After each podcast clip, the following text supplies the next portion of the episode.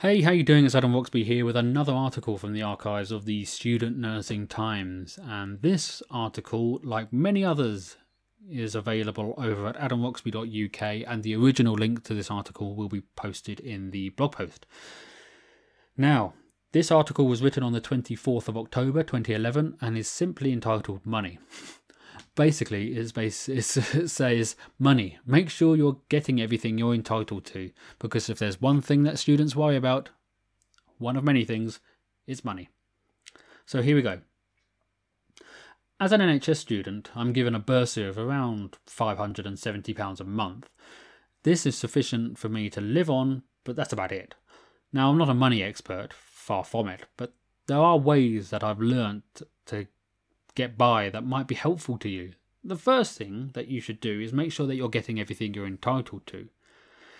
In my own personal case, I found that I was able to claim extra support for having a dependency. A very flattering term for my newborn baby boy, Dylan. Also, because I am now in full time education, I am exempt from paying council tax.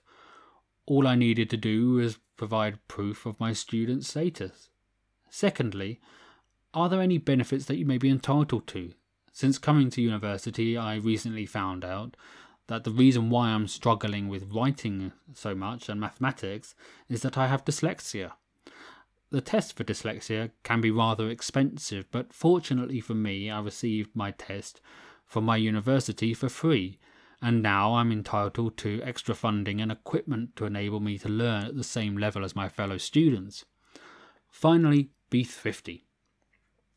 There are many websites and support centres to help people to be as money conscious as possible, and Student Nursing Times has many articles in its money section to help you. On the plus side, many people say that they learnt their appreciation for the value of money from being a student. So, contact your student services department at your university to find out what benefits or support you may be entitled to. Contact your funding organisation as there may be some extra support with which you could be offered depending on your situation. All students have different situations, and a bit of effort could save you a fair bit. Oh, blimey.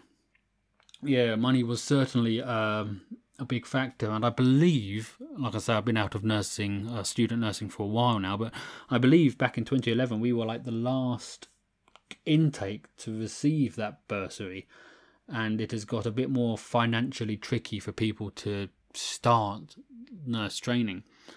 I think the situation is changing now, um, certainly given the, the recent appreciation of nurses.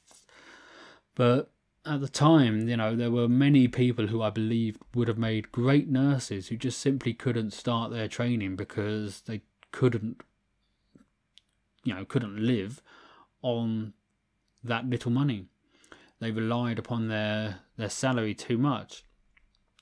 And indeed, there were people who undertook the training, you know, doing a, a fairly intensive full time three year nurse training course, while at the same time cramming in shifts as carers or, you know, other heavy duty forms of employment just to make enough money for them to survive.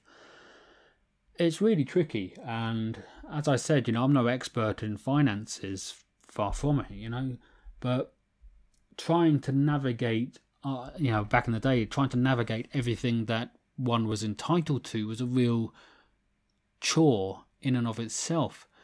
And yes, obviously, a little bit of effort to begin with will certainly make things uh, more comfortable for you. But I don't know. I just find that, especially given that I was dyslexic and you know discovered my dyslexia at university, so I had to undergo you know difficulties in secondary school, struggling with maths, really having a sort of poor mental arithmetic. Even now, you know, mental maths is is tricky. But having to go through all of that and then being bamboozled by official forms was just draining. You know, I felt like I was working hard enough just to keep afloat and to pursue this this this dream of mine to become a nurse. I then had to become an expert in maths to figure out my money situation. I then had to become, you know, adept at filling out official forms to try and acquire the the support that I was entitled to. So, yeah, my advice now, you know, looking back at it nearly 10 years later, would be to certainly seek independent help. Don't try and undertake all this on your own because even if you're as diligent as you can be, there are chances you're going to get lost in amongst the, the whole quagmire of uh, of forms and websites and advice and entitlements. It's speak to you know financial experts or speak to you know citizens advice or go on money savings expert and ask questions or you know indeed go on to like the nursing times or the other sort of nursing websites that are there to support people. You, the good thing about being a student is that you're not alone. There are people who are going through it. There are people who have gone through it quite recently. And there's certainly perhaps more advice and support out there than you perhaps would have realized Anyway, the link to the original Nursing Times article will be in the corresponding blog post, and there's going to be many more articles like this over on adamroxby.uk.